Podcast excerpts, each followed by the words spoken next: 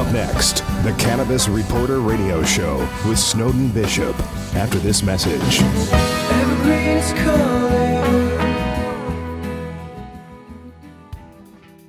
Canna World Expo is a free online cannabis industry symposium with 24 industry experts broadcasting live from four continents April 4th and April 11th. Break down the barriers of social distancing and connect with the global cannabis community. Be a part of history and get answers to questions like How do I increase business online? Can the industry survive and thrive online? Register for free today at cannaworldexpo.com. And now, it's time for the Cannabis Reporter Radio Show with Snowden Bishop. Listen in as Snowden interviews cannabis industry pioneers, marijuana experts, policymakers, medical practitioners, patients, and other amazing individuals with compelling stories to share. It all happens right now. Here's the cannabis reporter, Snowden Bishop. Hi, and welcome back to the Cannabis Reporter radio show. I'm Snowden Bishop. Thank you for joining us. On behalf of all of us at the Cannabis Reporter, I wanted to start off by expressing our deepest condolences for everyone who has experienced the loss of a loved one since the coronavirus pandemic began. And to the well who are sheltering in place and the ill fighting to get well, please know we are embracing you in love, light, prayers, and healing energy. I also wanted to give a shout out to the healthcare workers and first responders who've been putting their lives on the line under harrowing circumstances to save others. We acknowledge your sacrifice, commend your courage, and appreciate your selflessness more than words can say. I know I'm not alone in feeling helpless. To say these past few months have been traumatic, not just for our country, but for the entire world, seems contrite at this point.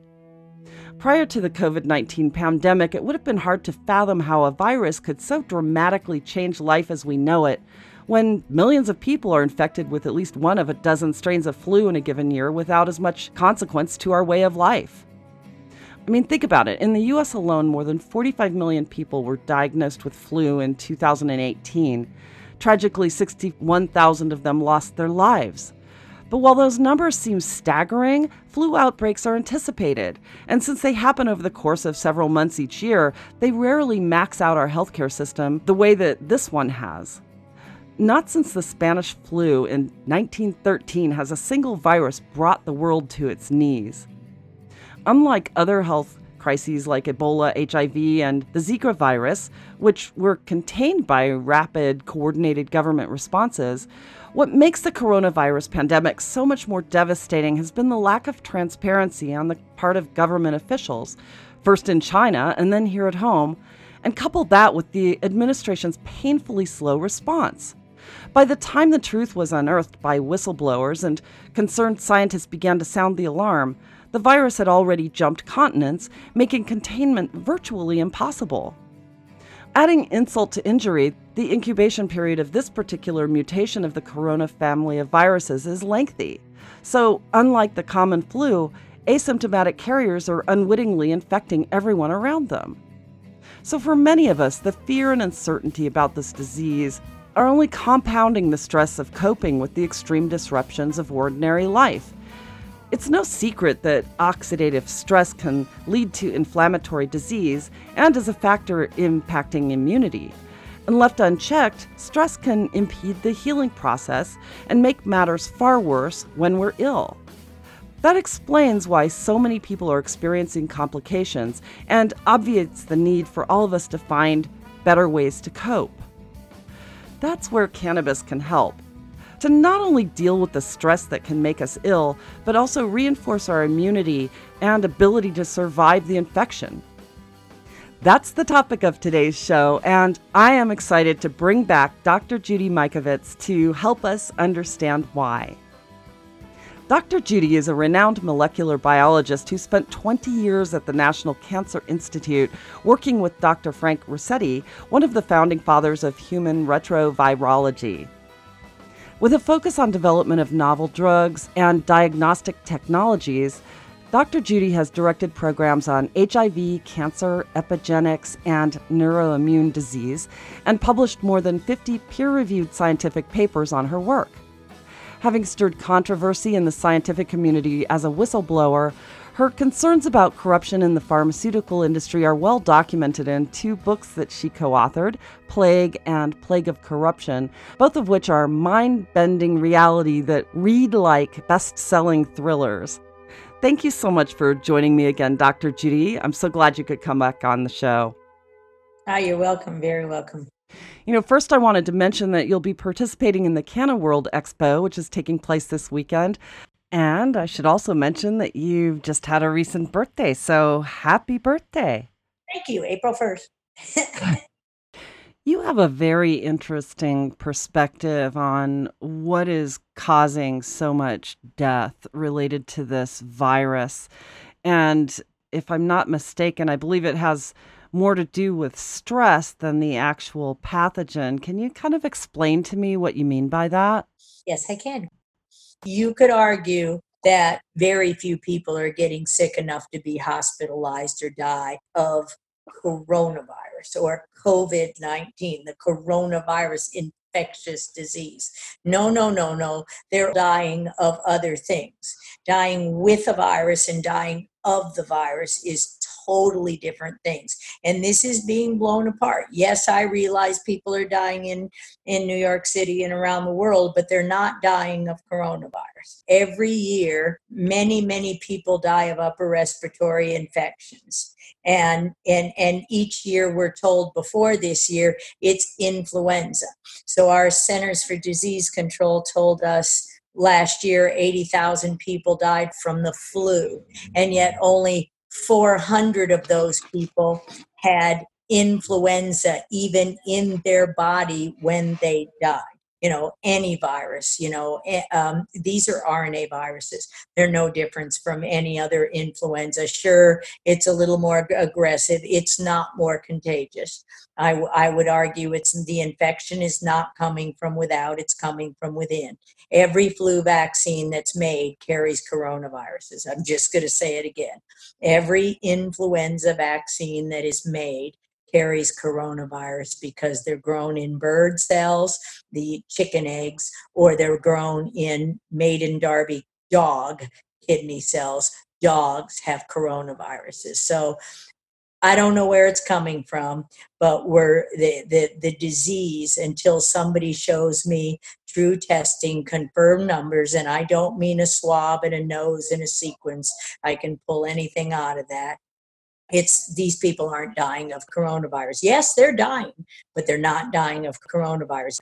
They're dying with coronavirus. The virus doesn't kill you. The inflammation out of control, the oxidative stress out of control. You know, obviously, we're all stressed worrying about whether or not, you know, our country and our world is even going to survive this. And, and it's really not the pathogen, it's really not the virus. It's the you know the overreaction the fear we we if you don't think oxidative stress and all pathogens are activated from all humans who are stressed out beyond belief because they're locked in their homes and they're afraid of something they can't see they're standing six feet away from people this is this is insanity at the public health level. Um, we're doing far more damage by stressing out um, our entire world. So the pneumonia, and people are basically just drowning from the pneumonia. But, so, but it's pneumonia. How many different microbial agents cause pneumonia? Meaning, what is our Prevnar vaccine? 23 different bacteria that cause pneumonia in a single vaccine. Respiratory syncytial virus is another virus. Flu causes pneumonia um, there are um, tobacco pollution. Pneumonia is so much more than one virus. SARS means severe acute respiratory syndrome. This is clearly a virus that's evolved from SARS 1. That's why we call it SARS CoV 2 but you're not going to tell me this showed up in December or January was the first case in Wuhan, China, and it spread to 110 countries in a month. That's not how viruses work. So there, and, and it, it's not, and, and certainly not through the air. Um, this is not what we're being told it is, and there is no data to support it. What there is data to support is that cannabis therapies and natural product therapies like vitamin C and things that drive the type 1 interferon pathway, like certain cannabinoids, a way I call cannabinoids the dimmer switch on inflammation. So uh, we have a natural endogenous body system that says, wait a minute, the flame is too high, lower it. And that's what CB2 modulation um, and CB1 modulation can do, can stop the inflammation. But the opportunity that we have here, and this is, you know, what, I, what we work on is because we can formulate cannabinoid, um, whole broad spectrum and whole spectrum plant products from hemp, from other um, uh, modulators of the endocannabinoid system, like beta carotene, like different natural products from different parts of the world. We can do that in such a way that we can teach the immune system that that the flame does not get too high and you don't do other tissue damage that you calm what we call inflammatory cytokines and chemokines. They do the damage. They cause the lung fibrosis where your lungs go towards developing fibroblasts. We Dr. Ruscetti and I, Dr. Frank Ruscetti, my business colleague, and I, um, his expertise is, a, is an inflammatory, we call it a general, you know, TGF beta, transforming growth factor beta key, key, key to driving fibrosis. So if all the environmental toxins overwhelm TGF beta in your lungs and you get chronically activated, you stay in a state where everything drives fibrosis. So, what can calm that down? Oh, cannabinoids transiently blocking the CB2 receptor, driving away from inflammation and towards that key type 1 antiviral, which is a key, and we've known it for 50 years, is a key cure for coronaviruses. And, and that's that's type 1 interferon so we have many many overlapping and type 1 interferon you can 30 to 50 units we have a natural, our endocannabinoid system. When the flame gets too high, that's the dimmer switch on our system. So by using a phytocannabinoids, plant based cannabinoids to calm everything down as foods, as, as uh, you know, even vaccination strategies to prevent injury while you're in the middle of an infection will drive towards type 1 interferon. It's a, it's a key antiviral pathway. And we've known it for 40 or 50 years. So we can literally buy manufactured type 1 interferon and at 30 to 50 units per dose we can prevent and cure injury. That is, we can say, okay, everything's fine, and take advantage of that crosstalk between the endocannabinoid and the immune systems at the level of the flame driving cytokines towards the eh, the healing interferon alpha. Shut off antiviral pathway your key antiviral pathway not only for coronaviruses which to me are a nothing because remember i worked my whole life with ebola. I work with hiv i worked with the most dangerous rna viruses. And and i have an underlying lung issue because i was born 6 weeks early as an identical twin so I'm always coughing. Um, so I can protect myself, and I do so with the right cannabis formulations understanding as we do from decades of research in understanding how to modulate the expression of these key inflammatory modulators the dimmer switch. And that's what we've lost is the value of the endocannabinoid system. So we can do it with plants with natural products with vitamin c with glutathione all these things that weapons are available to us and always have for this flu and any other FLU.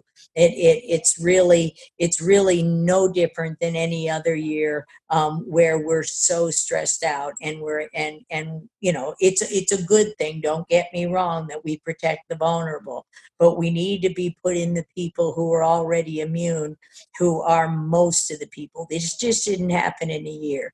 Um, this has happened over the last four years. So yes, people are infected, but no, and and we have at our at our disposal the ability to use cannabis to heal. And, and that's where i see is the real value in all of this that we can start saying wait a minute we have a new farm bill. Wait we can grow hemp. Wait we can we can supply this and we can add other natural products that tame the THC so that we don't have to have THC, the psychoactive component. We can just modulate the CB2 receptor with other plants, which we know triterpenoids and other terpenoids, like in mushrooms and other products, to build to build a, a, a plant-based therapy um, that is not only um, you know protective from this infection but can actually help you develop a natural immunity so that the next time you see a coronavirus this one or the next one you won't get as sick. You will be you will have an immune response. You will be ready. You will in fact be immunized by cannabinoid products See, that's so incredibly interesting because we know the effect of cannabinoids on the immune system. And in fact, mother's breast milk is laden with cannabinoids to help to build baby's immunity, right? And that's just a fact. So I was really heartened when I heard that in some states, they're not shutting down dispensaries because they're considering those to be essential providers you know for people who are under this quarantine or stay at home order. And that is really good but let's say you've got a family that's completely stressed out because there's like an elderly person living there or someone who's immune compromised living there.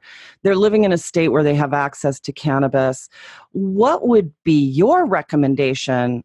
How can someone build up the immunity of their family if they're purchasing cannabis? What yeah. should they buy? Well, certainly you would not buy anything that you would smoke because you're imparting that on the lungs so you can't heal if you're adding stress to the lungs by smoking or anything like that. So if I were going to the dispensaries, I would be going to the grocery store at the same time. I would be getting lemons. I would be getting um, natural vitamin C, um, and I would be juicing cannabis leaves and we here in california um, have you know there's a fabulous um, uh, product produced by a manufacturer called Verde Vita, and it's a cold press leaf juice. So if you eh, you know if you go to the dispensary, I would be getting oils in medium chain triglyceride oils. I would be getting full spectrum. I would be to, to take advantage of all the natural cannabinoids of the plant um, and, and taking them sublingually. I would be going to Quicksilver Scientific, which makes a fabulous spray broad and full spectrum hemp, and they use beta caryophyllene, which is a CB2 modulator, um, to get you that um, cannabinoid receptor 2 modulation. So I, I don't, um, as you probably know, I'm a consulting, we're a two person consulting company and we don't um, we don't own or sell anything. We just learn and educate people.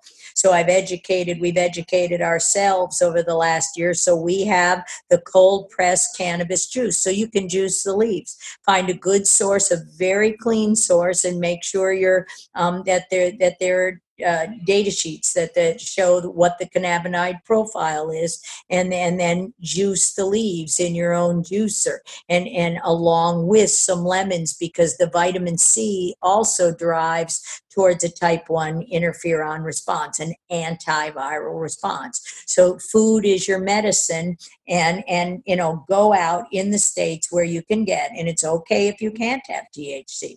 Just just um you know go with some of the other natural products like beta carotene which you'll find in um, black pepper and some things like that. Use curcumin uh, turmeric you know is with your spice with your foods. Hops different kinds of hops. Have cross-talking cannabinoids linalool limonene some of the various citrus. If you see some of these grapefruit citrus hops you know you can put all of that into a smoothie and and everybody calms down. They calm the anxiety. When you calm the anxiety you're not um, as immune suppressed and you know uh, stress is one of the most powerful suppressors of the immune system we don't live in fear um, except for the knowledge that we're wonderfully and fearfully made by god and god made this family of sacred plants for our use, for our calm, to ease us of pain. We use balms, we use skin balms, um, and and healing, healing, healing balms. To you can even put um, cannabis in menthol. You remember mentholatum that you would put on your chest when you're coughing?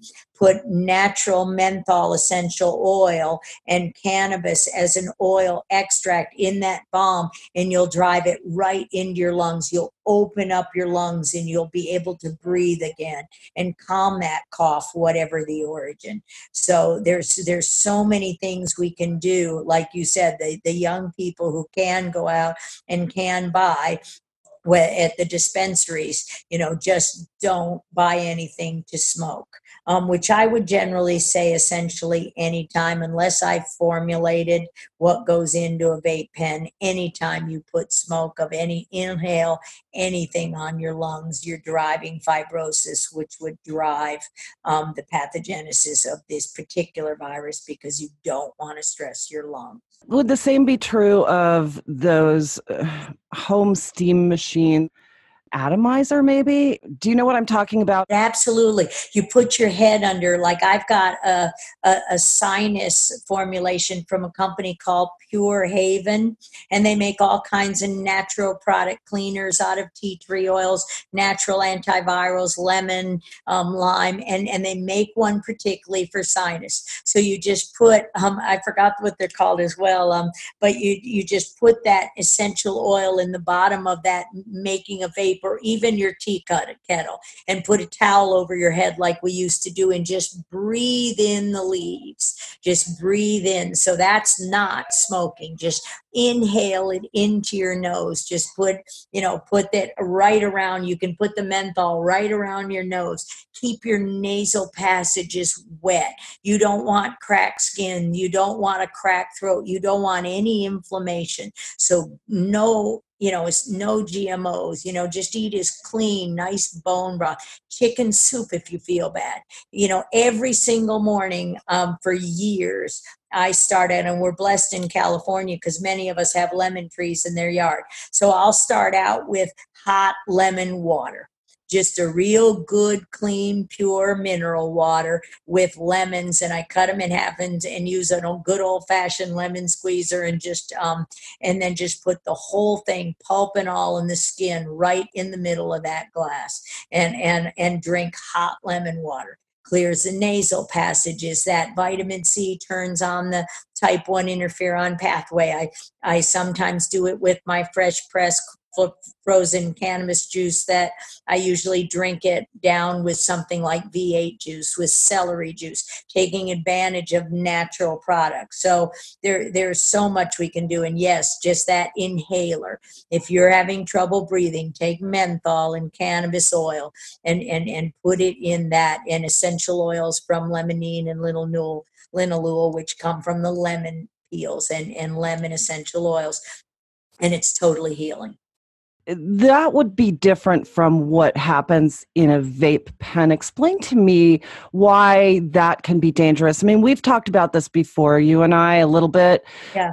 But when it comes to the particulates that are burning and then creating this vapor, what's the difference between an atomizer and, say, what happens in a vape pen? Because I think a lot of people are confused about that yeah so what happens in a vape pen is is that you've got things other than just cannabinoid oils or essential oils or clean oils because you need something to heat cause steam to heat it up at a, at a level, even if it doesn't feel hot, in order that you inhale something. So I know um, I know if I ever do, uh, as I said, I do have. I was born with lung injury, so you can always hear it in my voice when I talk a lot, um, and I cough a lot.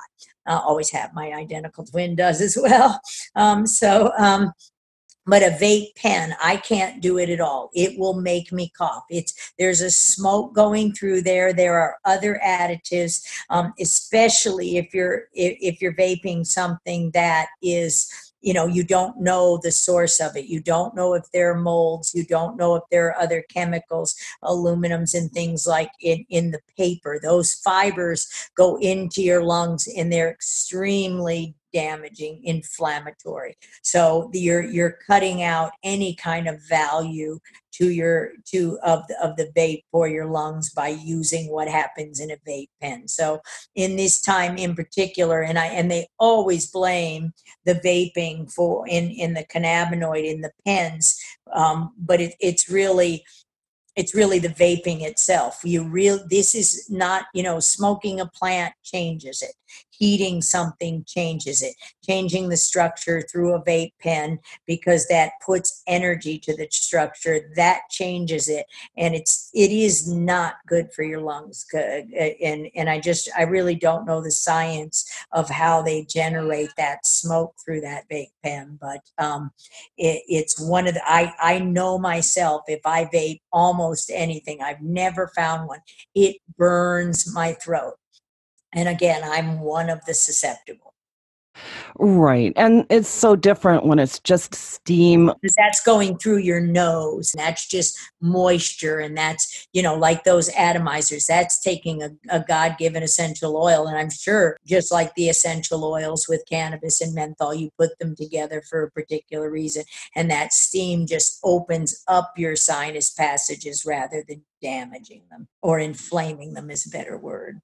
Yeah, yeah, and I, and you know that was just such an issue when when these sort of illegitimate uh, or black market um, vape pens came out, and people were dying from what was happening to their lungs. Absolutely. Yeah, and, and it wasn't the cannabis in the vape. Right. Bad name, a little like people dying from supposedly a coronavirus, and that's not necessarily what's troubling their lungs right now. So it's the same thing. Oh, you're dying from cannabis. No, you're dying from that practice and that vape pen, and there are molds, and we don't know where the leaves come through. We, you know, you didn't carry through everything all the way, and heat up a heat up a mold, and you've got a triter. You've got an interaction with a triterpene, which could be deadly. Heating up anything changes its chemical structure, and that's why these, uh, you know, cold juice pressing of the leaves is extremely healthy.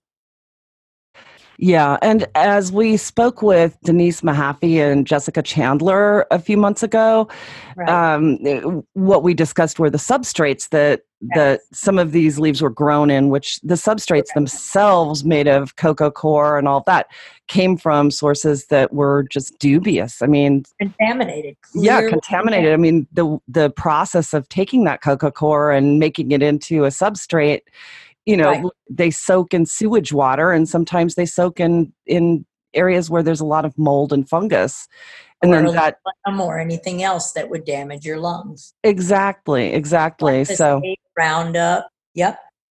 Yeah it's really you know i i think that the coronavirus crisis that's going on right now is is just sort of a reminder that we need to get back to some natural basics and get into a more organic way of creating these these products and paying attention to what's in our medicine and our food and getting away from the toxic pesticides and fertilizers and all of that. I mean and one of the interesting things about this global event is that when you look at what's happening to the earth, the earth seems to be breathing. It's like giving the earth a, a moment to recover from all of the carbon emissions and recover from you know just some of the practices i mean we're getting back to some real serious basics you know?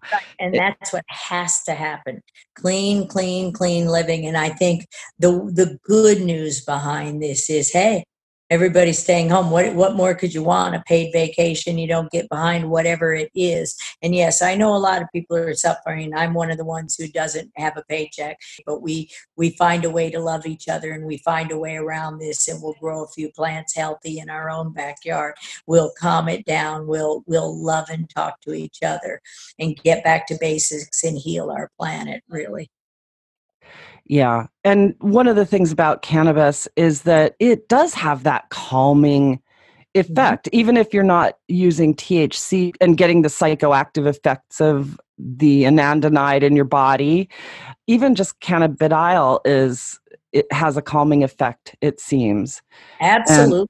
On the skin in a balm you know calm yourself put it on the back of your neck and just you know just breathe and it'll go literally right through the blood brain barrier and everything is calming so yes so many calming properties that have nothing to do with psychoactive thc yeah. And can you speak to anandamide and and the positive effects that the cannabis plant will have and why anandamide is is such a good thing for your entire being? Um, yeah, so anandamide is the endogenous cannabinoid, the name for the endogenous cannabinoid, and your audience probably knows it comes from the Sanskrit meaning joy just to interrupt you for a second, right. endogenous is what is created inside of your body. So, endogenous cannabinoid system is the system that's inside your body, just so people understand that word.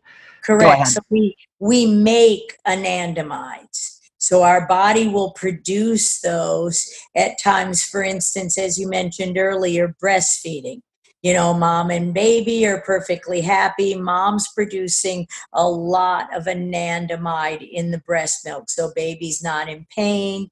Baby's gut, you know, gastrointestinal tract relaxes. Everything's calm. Baby goes to sleep.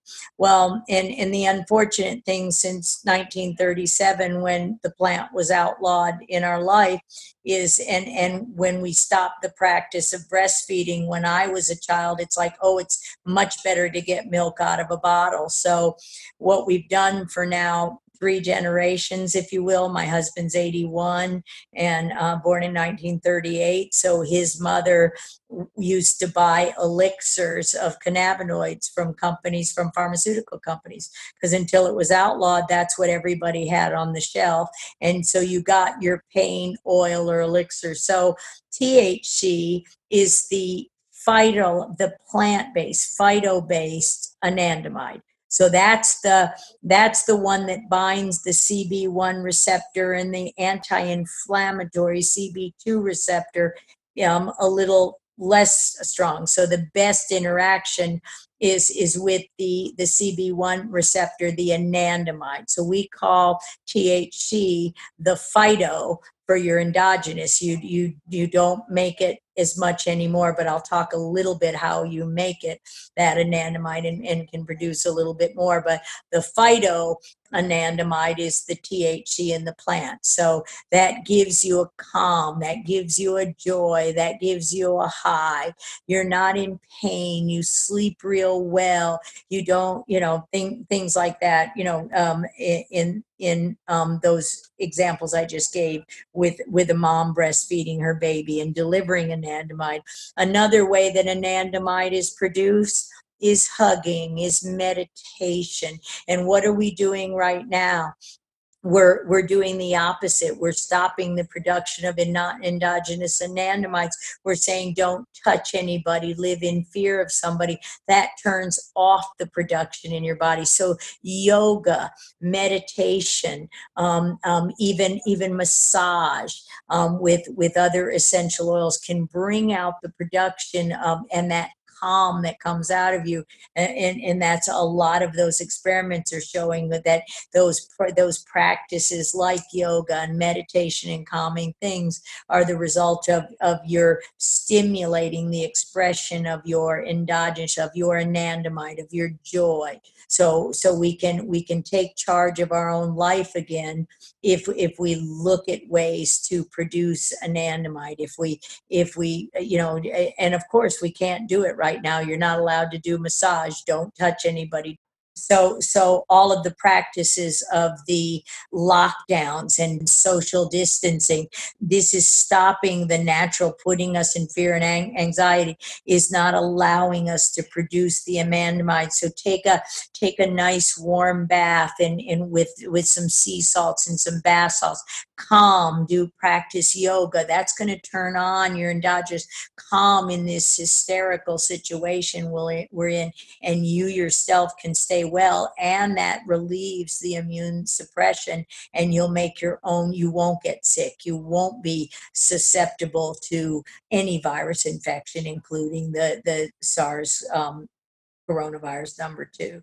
So you think there are ways to generate the production of your endogenous anandamide simple ways yeah, that that is absolutely fascinating. And you know, one of the things I've noticed is that a lot of the medical doctors and social workers and people that are being interviewed these days are saying that one of the biggest problems with this entire crisis is that stress and you know they're advocating for making sure that people aren't completely isolated that they're talking to someone or dealing with their mental health. So right. anandamide can really help with the mental health aspect of this is what you're saying basically right, right calm music, you know, listening to fun music, laughing with friends is what we're doing now. And and yes, we're social distancing, if you will. We're there's only a few of us and, and we're a few feet apart and the table's in the middle. So yes, we're laughing, we're listening to music and remembering that song from the 60s or 70s world. At any rate, so those kinds of things, just even playing the ocean, which is, you know, my my frustration of having the beaches here in Carlsbad California, shut down from people. No, no, no. If I don't get that walk out in nature here in the ocean with the sun, with natural vitamin D and, and grounding of my feet, I can't turn on my own anandamide. So I go out and I walk every morning with Dr. Ruscetti as you know, and is a way to calm us down so we can all calm this storm and, and heal everyone. And you're exactly right. This isolation, and it's the wrong thing to do. We're, you know, if we can just stimulate that natural anandamide, we'll be fine. But if we can't, a nice broad spectrum as uh, oil from hemp, sublingually a couple times a day, a nice cup of hot lemon water and tea, a chamomile tea, just with your just go to sleep, relax, valerian, some of these things which are so calming and healing. That's really good advice. That's really good advice. And then, you know, from the from the physiological perspective, um, when it comes to the lungs and and the ways that the cannabinoids can actually stimulate the immune system to prevent the fibrosis in the lungs that leads to the pneumonia, which is really what's killing people. Right. Um, from this, you know, the virus is triggering something, obviously, but the flame is too high. Yeah, right. So, so explain to me how the and you you really sort of have but i wanted to just kind of drill down on this. So for people who are in the respiratory distress who are eh, about to go on a ventilator what would you recommend in terms of cannabis and how can that help them in that stage well, I would I would be putting I would be doing um, as we as we talked about with the atomizer. I would be inhaling menthol, you know, um, to open up the lungs as we used to use mentholatum as children. I'd be putting it on my skin, in my lungs. We may, um, we know of cannabis balms. So if you have a, a balm with coconut oil and a few drops of essential oil menthol and put it all over your lung tissue and you'll just start to breathe easier and then put that towel over that tea kettle or that atomizer and then just breathe in the the lemon the limonene the lemon lemon water oil with cannabis um, uh, oils um, full full spectrum hemp oils in in that um, in that atomizer in that vaporizer. Breathe that in and inhale that and put it on your skin and you'll re- you'll open up your lungs and you'll be able to breathe And since cannabis is like banned from hospitals, Right. and people who are on respirators and trying to survive that, is there advice you would give to medical professionals who are treating people who are on ventilators in that regard? I mean, is there something that would be legal in the hospital that they should consider? A balm with menthol. on Really? Yes. Yeah. Because I I haven't heard of that as a treatment or that anybody's even really thinking about it. Well, un- unfortunately, the hospitals aren't the place to be. Yeah. It's unfortunate. Our medicine has been, you know, off topic for, you know, since 1937. There's there's not a lot. I mean, yes, for the people who are awake and aware, the integrative, the functional medicine people like that, yeah, we can we can get there with them. But um I, I'm sorry, the hospital. I mean, my husband has COPD. He, you know, if he walks in there, you know, I'm like, husband, don't go anywhere near any place. Don't cough in public. And I just take care of him at home. I mean, it's it's unfortunate, but there really is no solution for the hospital because we can't get healing foods. I mean, the foods are damaging the everything about a hospital where they're pushing vaccines and toxic ingredients and um, things are actually more toxic to you everybody's at more of a risk so i bet i guess the best thing we can i can say is stay out of there Yeah. And I felt sort of alarmed to hear a couple of doctors talk about how the people who are being intubated are heavily sedated. Mhm. And, you know, when they recover from that, I know that uh, sedation, like any kind of anti anxiety or anti-psychotic or uh, all of those medicines really can wreak havoc on your system. And I know that cannabis is uh, something that can successfully help your body recover from those drugs. Explain to me what people who do recover, they're no longer intubated, they've survived the pneumonia, they go home. What can they do to uh, sort of get their body back into balance after having been pumped full of these drugs? yeah I, i'd be detoxing with some of those juices like a, of the most fabulous detox is literally that we use it all the time here in california the verde vita um, it's called verde vita um, green juice and it's a it's again it's a cold press cannabis juice. It's one of the most fabulous detoxers of chemicals all kinds of things so that is what i recommend juicing leaves um, if you can get the full spectrum oils uh, sublingually that will slowly detox that out of your body that's how you do it Right.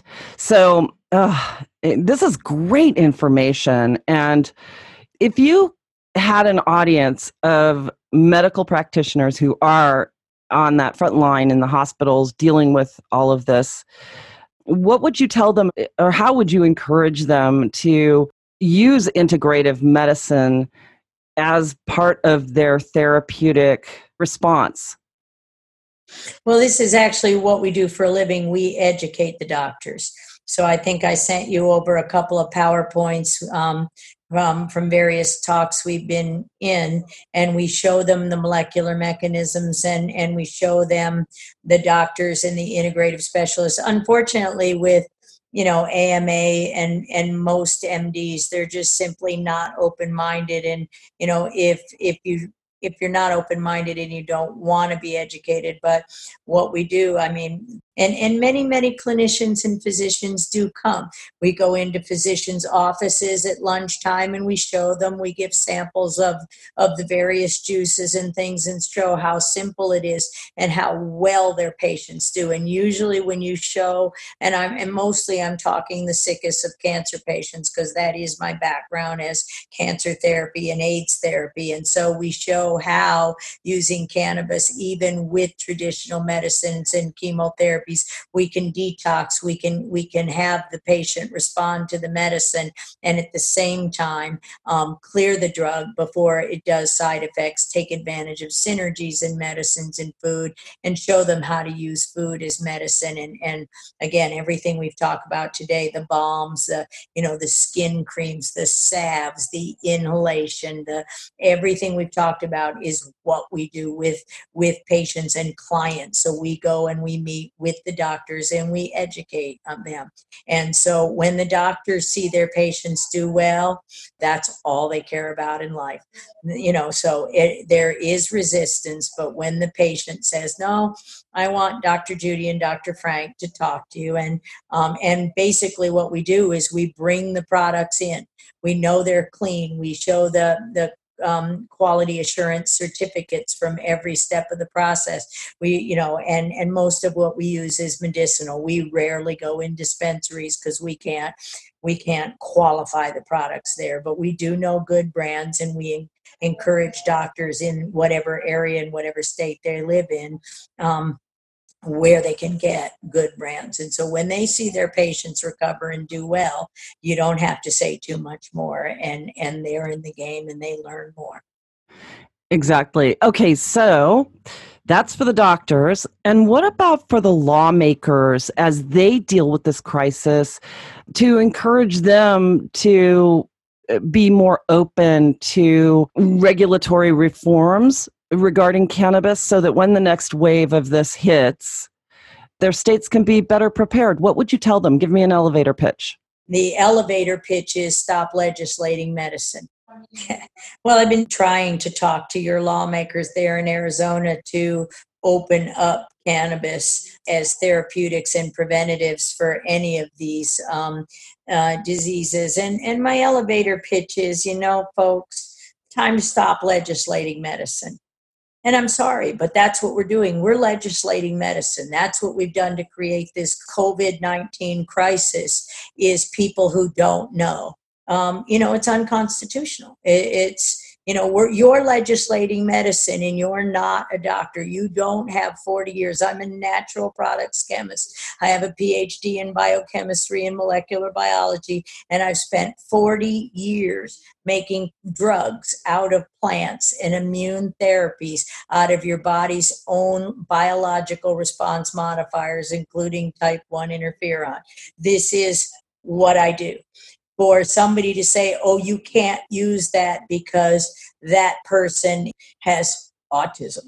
You know, oh, really? You know, so if you're an AIDS patient, acquired immune deficiency, HIV infected, uh, you can get cannabis. But if you have PTSD, in you know the legislature has to decide whether or not you can have medical cannabis as a therapy. So it's like are you kidding me? So there is no elevator pitch really with cannabis and the legislators other than the fact that it's time to stop legislating medicine. Food is medicine.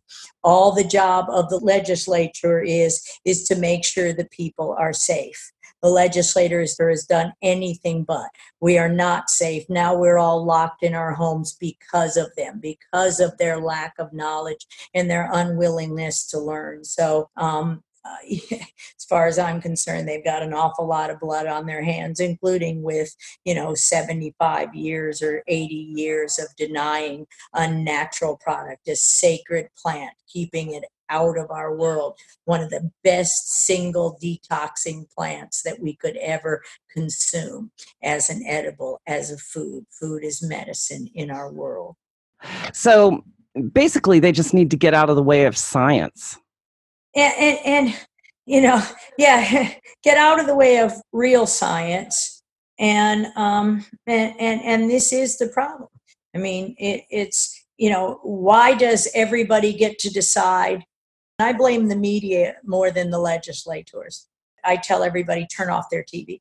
The easiest way to to produce anandamide in your body is turn off that TV. You see people in suits and one more infected in San Diego County. Really? You know, really? You shut down a world. You know, infection does not equal disease and and and then you see people in suits and masks spraying the streets. What are you spraying? If you're spraying roundup uh, glyphosate you've crippled the intracellular the most powerful intracellular antioxidant which is glutathione. You've crippled you know everything about the immune response to any toxin, including coronavirus. What are you spraying? What are you doing? Why are you making the people fearful?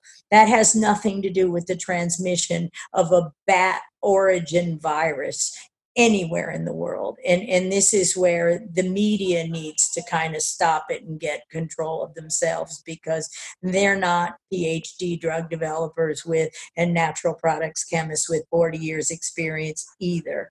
Um, and, and they don't get to comment on science. You're you're you know this is this is where we're wrong. If a news lady tells you something's true and oh by the way at the end of that newscast look who sponsors it.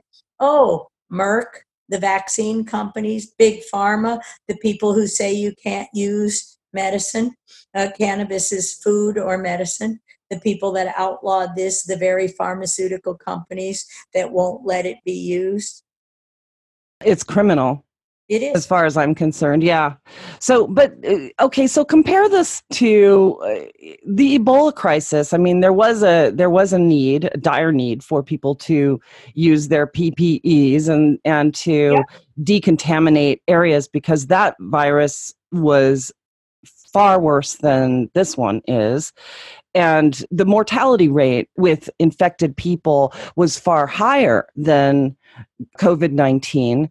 So, Correct. So in Liberia, what your audience might not know is in Liberia, primarily in 2014, 21,000 people died of Ebola. And uh, you can argue that Ebola came out of Fort Detrick in Frederick, Maryland, and I know because I worked on it in the middle 90s. And so the kind of accelerated viral evolution which came you know, from Wuhan and other places in America as we worked with the SARS to to uh, to understand it more, if you will. Um, but that that crisis in 2014 is actually quite similar. So it ended. It ended um, essentially when Dr. Kent Brantly, and there's a book that supports what I'm saying. It's called the book is called Called for Life by Kent and Amber Brantly. So that book talks about that doctor that got infected with Ebola and his nurse, Nancy.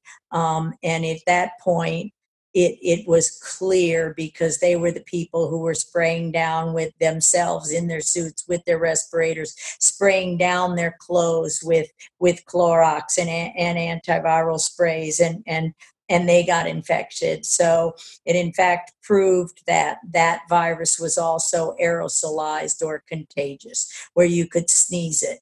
And what our CDC and Tony Fauci and our government did then was um, was redefined contagious. If measles spread and it coughed, it goes six feet. With Ebola, it only goes three feet. I mean, how stupid are we really as a people?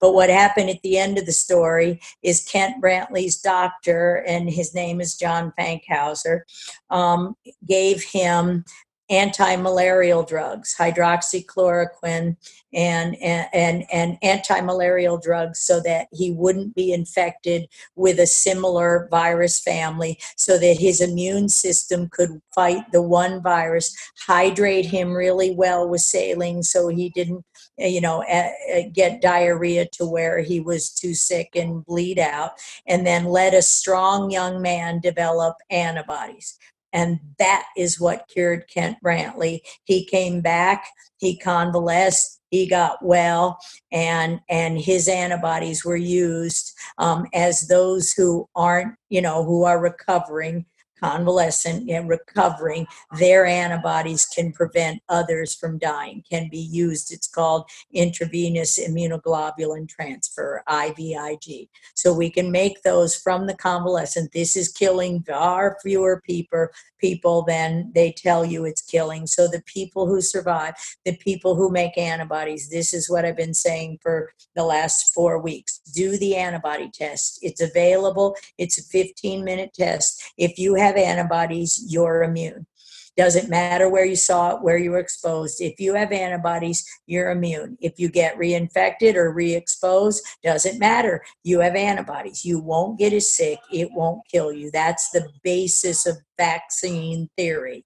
And so, what we should be doing is saying, who is immune and putting whoever is immune out there back to work protecting those who are not immune and have not been exposed yet. And, and like my husband and myself those with lung diseases those among the susceptible and and letting that natural herd immunity those strong young men and women the kids who aren't getting sick they're they're being infected but hey they might have antibodies. Use those to protect the public put them back to work, put them in the restaurants, put them back in their businesses, and everybody will be well, and you can protect those who are the most vulnerable. You almost read my mind there because my next question was going to be related to the testing and especially the testing for the antibodies. Eh, I am absolutely perplexed about the fact that we do not have eh, widespread testing to see who's carrying, who's got the antibodies, right. how effective the herd immunity is, because obviously so many more of us have been exposed to this than who are in the hospital and sick. And you're right, we need to be using that information, the surveillance. It's been completely lacking in this country. What is going on here? Well, that's where it's a plague of corruption because they know that the FDA knows that. Korea used those tests. Those tests have been available from Canada for at least six months. They're validated.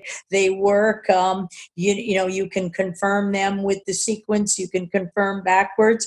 The government, the FDA said, oh, no, you can't do that, just like the government and Tony Fauci said, oh no, that Plaquenil, the anti-malarial drugs. That's all anecdotal, which means storytelling. And it's not an- anecdotal. It's a 70-year-old on the WHO list, the, the World Health Organization's list of essential medicines. It's not anecdotal, but our FDA has stopped the use of interferon alpha again for 50 cents a day.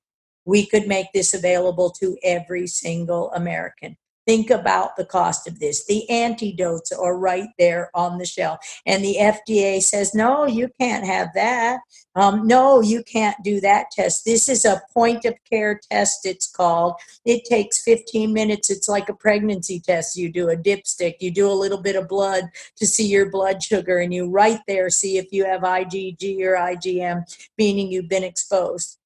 And if you are, you're by definition immune, by the government's definition so you can go out and protect somebody. So now we can say, hey, wait a minute, we're all immune. And they won't do that because they don't want you to know that, in fact, this isn't a crisis that requires us all to be home. We probably have developed natural herd immunity over the course of the last few years because there's no question this virus has been in our environment at least three years and they won't let you prove that because of course then you prove the crimes against humanity and and the lies told by your centers for disease control your tony fauci and the fda and every other government official. So the roadblocks are you know the government agencies who are committing knowingly committing fraud. Uh. it, i mean it happened with hiv it happened with Ebola in 2016 or 14. It happened with Zika in 2016. Happened with H1N1 2010. Bird flu, swine flu, H1N1, the pandemics. Look at the epidemic, the the fear. So, do you have any parting thoughts for us before we end?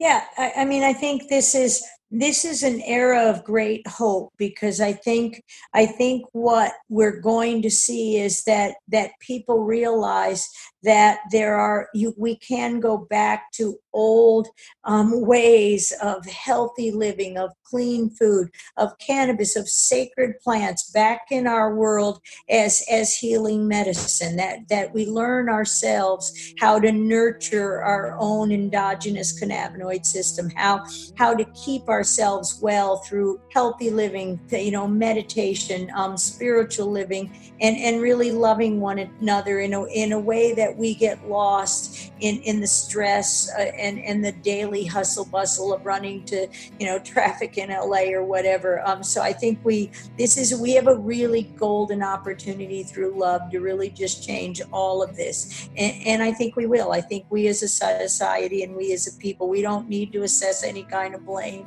um, and we just we need to each take advantage of our own situation and look at our families and, and heal. And, and I know cannabis is going to be a big part of that.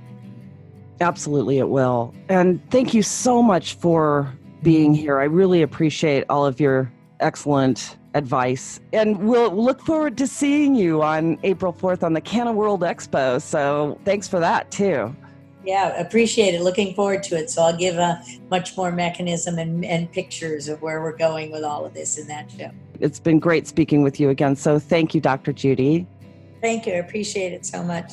So before we bring this to a close, I just want to remind everyone to check out the Canna World Expo and the symposium that goes along with it. It's going to be taking place on Saturdays in the next couple of weeks. And if you miss it, you can also access the entire symposium online, and I'll make sure to share the links with you. So, once again, I'd like to personally thank our guest, Dr. Judy Mikovits, for sharing her insights and knowledge with us today. To learn more about her work and her books, please visit us online at thecannabisreporter.com. There you will find her bio along with links to her websites. We have so many others to thank. First, I'd like to express our gratitude to our radio partners, Canosphere Biotech and Blue Mountain Energy. We certainly couldn't be doing this without you. I'd also like to thank our team here at the Cannabis Reporter radio show for always making us shine.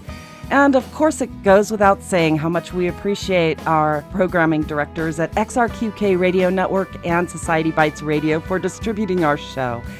And last but certainly not least, thanks to all of you for listening. I'm Snowden Bishop, inviting you to join me again next week, same time, same place, for another episode of the Cannabis Reporter radio show. Until we meet again, be safe, stay inside, share what you've learned, and make it a great day. Calling.